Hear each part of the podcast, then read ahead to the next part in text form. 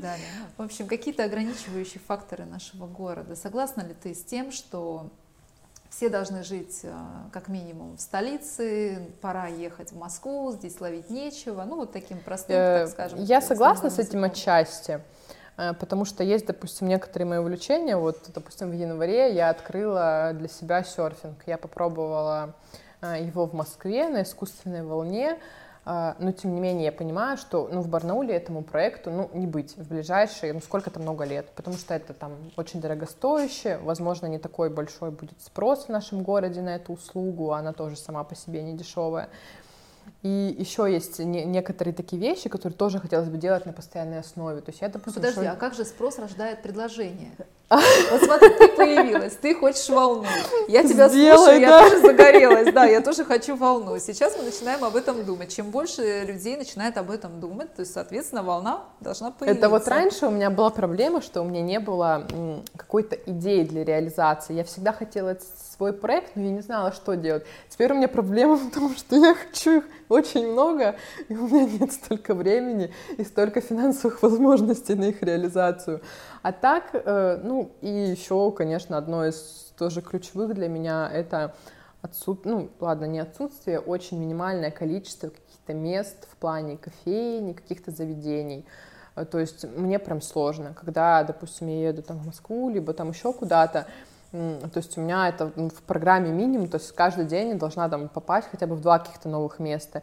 И я прям от этого получаю удовольствие. То есть, ну, я выбираю какие-то интерьерно красивые места. Естественно, они вкусные по кухне и вкусные по подаче. То есть, э, ну, мне вот это все нравится. А куда ты любишь ходить в нашем городе? Какие места? Я теперь не знаю, я даже не знаю, если честно, что сказать. Серьезно?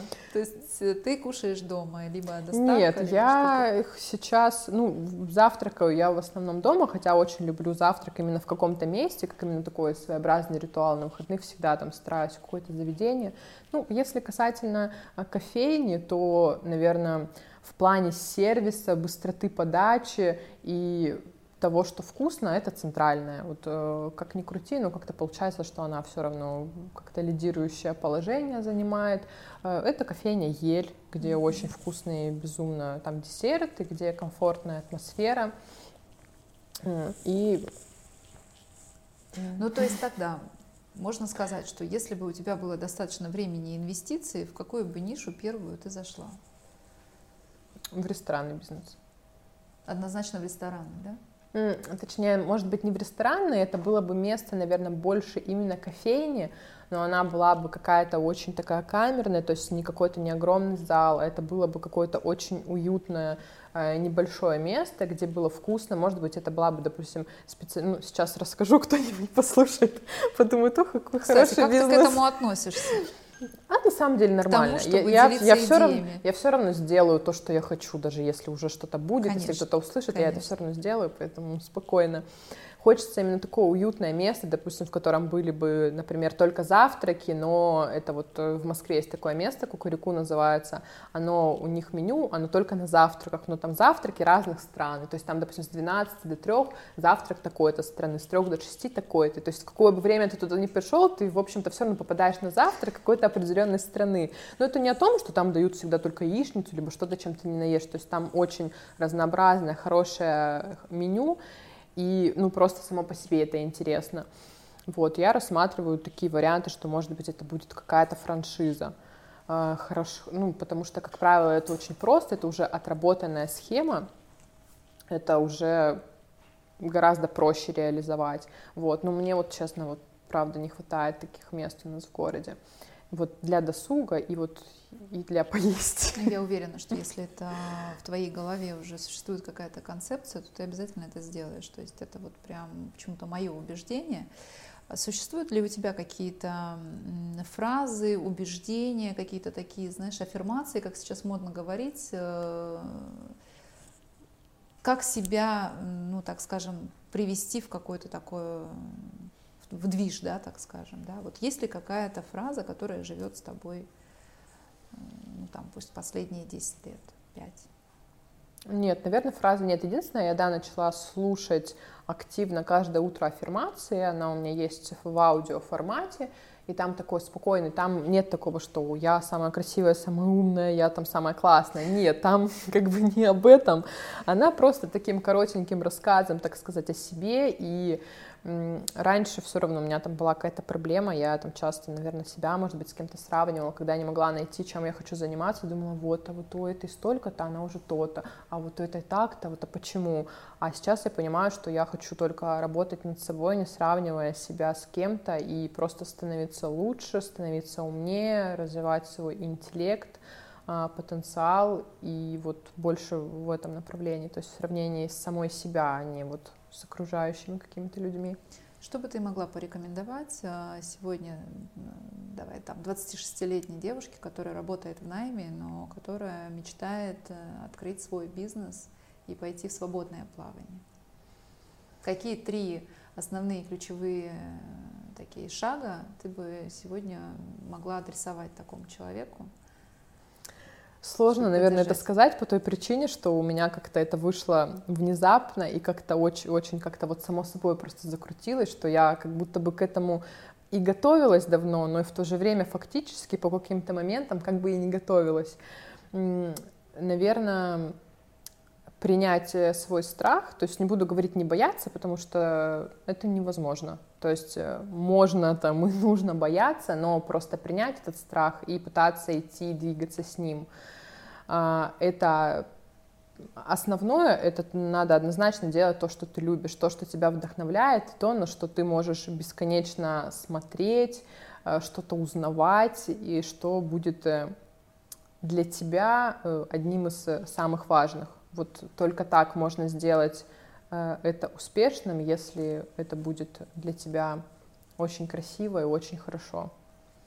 Ну вот, я думаю, что, наверное, это базовые Юля, относительно а, вопроса о женском предпринимательстве, что ты можешь сказать вообще? Что для тебя женское проявление в предпринимательстве? Наверное, это вот как раз тот момент, что я думаю, мужчины, у них все в первую очередь о деньгах, о том, на чем заработать. А я руководствуюсь даже вот сейчас развитием, тем, что я имею, я понимаю, что если я это не люблю, если мне это не близко, а, по духу, визуально, по всем этим составляющим, то я не буду этого делать. Даже если я буду понимать, э, что это очень прибыльно, вот здесь деньги, здесь там удовольствие, не могу делать без удовольствия. То есть мне надо это сначала полюбить, а потом делать. И, наверное, в этом плане, может быть, все, все женщины похожи, но вот у меня точно только вот так только любя это, когда вот это нравится, когда есть вдохновение, когда есть какие-то моменты, которые хочется исправить, которые хочется доработать, э, только так можно этим делом заниматься и вообще любым другим делом. Потому что сейчас на рынке очень много там, да, чего, допустим, э, можно было запустить, либо что доработать, либо преподнести какой-то продукт по-другому, э, и, допустим, он будет э, менее капризный, чем цветы, более там дорогостоящий, соответственно, и более маржинальный. Вот. Но если, допустим, он не нравится, то тогда зачем? Ну, более маржинальный, я бы тут не ну. сказала, ну... более маржинальный, сто процентов маржинальности в цветочном бизнесе никто больше тебе не даст, это только, наверное, ювелирка и какой-то там ну, супер Ну да, я в плане, что, а, допустим, если, сегмента если продукта, позиция конечно. стоит, например, дорого, то, соответственно, в любом случае на ней ты и зарабатываешь больше, даже если там наценка меньше, то сама по себе А у тебя есть цифра в голове, которую ты хочешь зарабатывать э, через пять лет э, ежемесячно? У нас есть цифра к концу этого года. Вот, то есть у нас, у нас как бы есть план, у нас разделено по направлениям, допустим, что мы там дорабатываем, там здесь, допустим, мы там делаем столько-то, здесь столько-то, вот, э, все сейчас у нас все равно упирается именно в офлайн место, потому что, ну, к сожалению, в этом плане с Москвой пока нам никак не потягаться, и нужно это офлайн пространство. А если все получится так, как мы планируем, э, то к концу года мы, ну, у нас наш прирост, если брать в процентном соотношении, то где-то 500% это будет. Вот. А если говорить И... о цифре прибыли, озвучишь какой план? А, ну, я могу сказать, сколько нам хочется видеть э, оборотных, оборотных средств к концу uh-huh. года. Э, ну, это где-то в районе полутора-двух миллионов, ну, ежемесячного угу. прихода угу. с разных Ну, учитывая, что это стопроцентная маржа, значит, ну, вы планируете там зарабатывать в районе миллиона рублей, правильно? Ну, да. Ну, это хорошая цифра, мне кажется. Стартанули вы с какой? С какой? Стартовая цифра, ну вот моих именно вложений была где-то около полмиллиона. Угу. Вот, ну это просто очень То много проекту всего будет нужно. полтора года, ну в принципе очень нормальный абсолютно. Было я бы даже сказала очень хороший прирост. Поэтому... Да, ну я вот убеждена, что мы к ней придем. Просто есть ряд факторов, которые нам в этом помогут. Вот, ну вот у нас план такой. Хороший амбициозный план. Я думаю, что амбиции дальше будут расти. Да, ну если не амбициозный, то зачем главное. тогда, как говорится, потому что... Ну это вот опять же, я и говорю, что женский бизнес, то есть это про что? Это больше вот как раз-таки ты ответила на этот вопрос, я с тобой здесь полностью согласна, но не стоит забывать про цифры, потому что цифры как раз-таки дают нам такую определенную опору, да, когда есть прибыль, когда есть э, то, для чего, собственно, ты работаешь, и ты об этом не думаешь, то, что тебе приносят, ты об этом не думаешь. Ну, я имею в виду сейчас деньги, uh-huh. да. То есть денег ровно столько же должно быть, э, вернее, столько, чтобы ты об этом не думал. Есть такое выражение, да, да, да очень да. многие люди об этом говорят. То есть это деньги это как воздух, как свобода для некоторых. Да, Почему? Я, я тоже Потому считаю, что, что ты, собственно, свобода. должен закрывать все свои потребности и просто об этом не думать. Да. И вот тогда, то есть ты можешь с уверенностью говорить о том, что у тебя успешный, нормальный проект да, который существует, который развивается и который позволяет тебе достойно жить.